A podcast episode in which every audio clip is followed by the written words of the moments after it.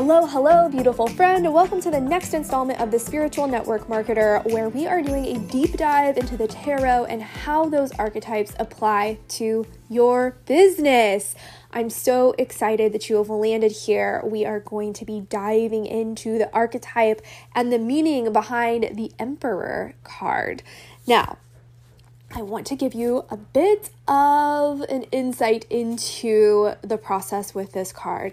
I sit with every single one of these, meditate with the energies, and bring forth the content that wants to come forward. Personally, I had a little bit of resistance to the Emperor card. So, as you're listening to this, or any of the cards for that matter, just know you too might feel a little bit of resistance to the journaling questions, to the meditations that I might suggest. And that's okay. If you do feel any resistance, I want to encourage you to lean in it more than likely has something to offer you. So, with that being said, I'm excited to dive in with you. So, the Emperor card, if you have a tarot deck, I'm going to encourage you to get the actual card out so you can look at the imagery. You're going to see an elderly man seated on a throne. He has on red robes. You're going to see that he has an ankh in his hand, which is the stylized cross with the circle. This has a lot of meaning that we're going to dive in, but at first glance, it looks like the name suggests an emperor sitting on his throne. As you might be picking up, this is a card of masculine energy. So, so far in our series, we've had two cards of masculine energy. They both are, yes, masculine, as in going, doing, seeding energy. That's the basis of masculine energy. But when we move into the Emperor, we're talking about some key words that are going to refine this energy even more. So, we're specifically talking about the energy of ruling, the energy of defining something. So, defining your business. Who are you here to serve? The emperor knows. The emperor knows who he is here for. He knows who the kingdom is for. He knows who's within that kingdom. And he also knows who is without and that those people are being served by someone else. So he's very much in an embodied state, understanding boundaries, how to enforce those boundaries. He also is someone that you can work with, an energy or an archetype that you can work with if you are working on power or healing ideas around power. Now, what does power mean? I like to go back to the root of the word and if you maybe knew this, maybe you didn't, but I was a Spanish teacher in a former life. I taught for six years before I switched over to network marketing. And the word power in Spanish is poder, which literally means to be able to. It's this ability, this I can, this innate, who, yes, I am able, which when we begin to look at the word power from this root of I am able, ability to, not power over, but power, ability to create, ability to bring forth, ability through, with the Emperor card, through structures and definition and really deciding this is what my vision looks like and this is how I'm going to go and it's going to be built and the structures that we need to follow to bring this into manifest form that's the energy that we're talking about here in relation to power. He does not doubt his power, it is something innate within him.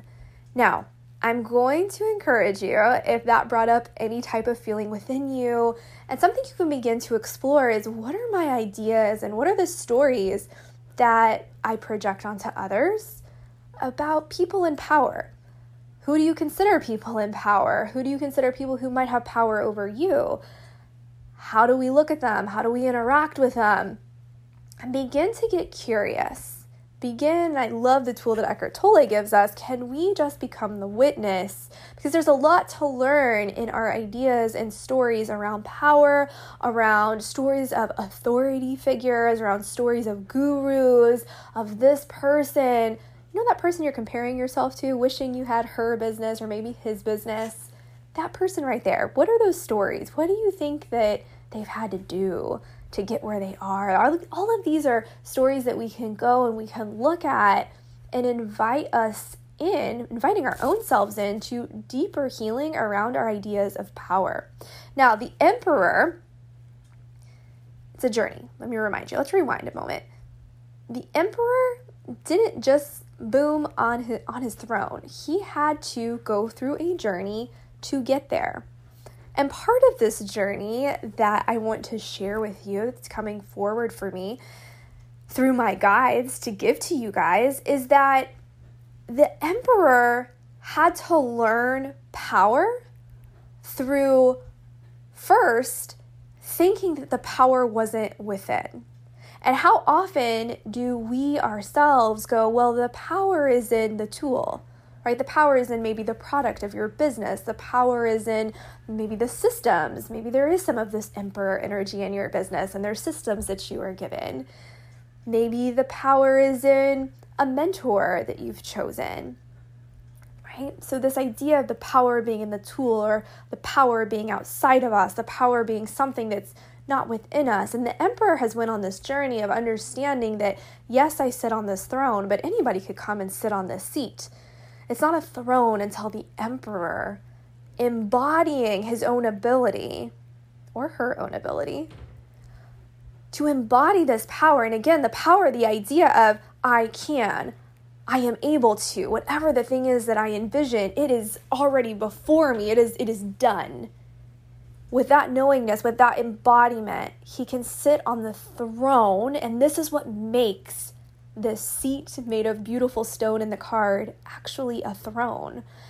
And I'm going to invite you into this space, and maybe this will feel good for you to go into meditation and really sit with how can I bring in more of my personal knowing, my personal power? That the power isn't in my mentor, it's not in my upline, it's not in my downline, it's not in the tools, it's me. I am my most sacred tool.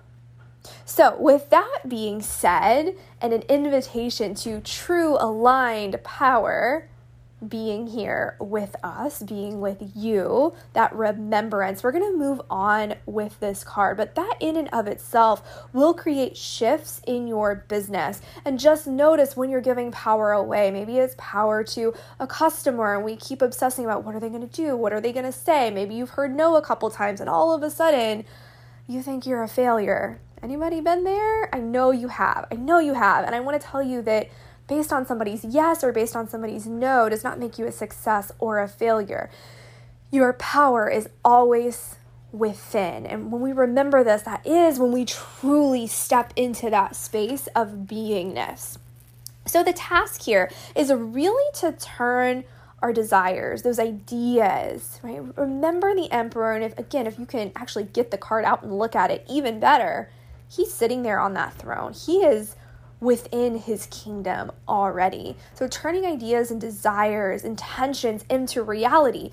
But how do we do that? We do that through structure. And what does that look like in business? This might look like needing a schedule. This might look like needing to actually put pen to paper, write down, I am going to do X on X date some of these things don't feel as flowy to those of us who identify more with the feminine energy. In fact, you might hear from a mentor, maybe you read in a book, somebody who really sits in a deep seat of emperor energy, whether they identify as male or female is irrelevant. We all can hold this energy, and some innately hold more of the emperor energy. You might hear, for example, here's a schedule to follow. Here is systems to use. And if we're really flowy and we just want to be an inspiration all of the time, that can seem like, oh, this might stifle me. But I want to bring us back to this symbol on the card of that loop and that cross. This is a symbol of feminine and masculine energy coming together. And the emperor is the protector. He is the healed masculine. He understands that yes, the feminine is going to flow and we need that but he is the containment. He is the containment that says within this flow, this is where the river is going to go. So think of the flow and the inspiration as the river, And the emperor would be those river banks, making sure that it just doesn't dissipate into nowhere. That, yes, we're going to follow the divine inspiration and the sparks, and all of that is wonderful.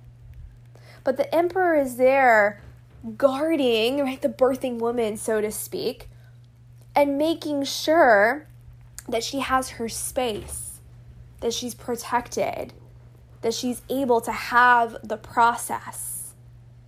This would also be the same energy of someone who's very skilled to say, Ooh, all right, maybe we need to bring it, we need to bring somebody in now, right? Going back to that image of a birthing woman. Ooh, okay, now now we've crossed into a point where we need to bring in some backup. This would be, for example, a midwife making a decision. Ooh, we've crossed into a point of we need to go into the hospital now. Boundaries boundaries happening. Yes, divine room and all of these things, but we know when we need to course correct and move and shift so that the feminine stays intact and stays safe, stays whole, and is able to do her job. The emperor knows that both of these things are necessary, that we need boundaries, that we will need a schedule that we will need to be able to put pen to paper. If you're running an online business to actually make the post hit the live button that the systems are necessary for the divine inspiration to flow. And sometimes it will look like ooh i'm really in my flow state and the emperor comes in and says ooh flow state's great but we need to course correct right now We've been really in flow state and we haven't made a post. We need to make a post. We need to go live. We need to do the practical thing because that's how we bring this divine idea, this inspiration safely into the world. And so the emperor is able to see that. He sits up, he sits high on his throne, so he is able to see a big picture within this kingdom. So I'm going to encourage you to really look at your business too yes, my flow state, what is that? What does that look like? What am I birthing right now? And what structures do I need to have to make sure that I'm safely doing this and bringing whatever it is you're birthing into the world, that you're bringing that into the world in a way that is safe for you. So, for example, the emperor energy, if it is misused, which we can get too far over, right? That would be, for example, someone screaming at a birthing woman, just push, just go, just do, instead of allowing the process, instead of the healed emperor allowing her space and making sure that nobody is disturbing the birthing woman. It's a subtle distinction, but look at that in your business. And where do we do that to ourselves? Where do we say, push, go, more, more, more, instead of holding the boundaries, allowing ourselves to create, and then coming in, if necessary, to say, hey, we need a little bit of structure here, need a little bit of structure to make sure that this thing happens. I can give you a personal example. Working with this card was this very podcast. I had all of these inspirations and lots of different notes I was taking. And eventually I just had this moment. I was like, oh, I actually need the Emperor card energy right now to go, it's time to go sit down.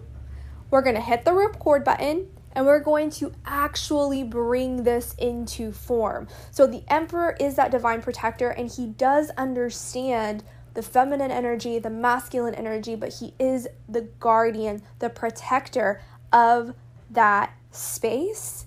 And even a lot of authors, a lot of researchers into the archetypes will call him call him a protector of life for this reason. And the emperor can be, for your business, a protector of the business because inspiration, ideas, oh, this is wonderful, they're, they're great, but we need the structure to bring into form.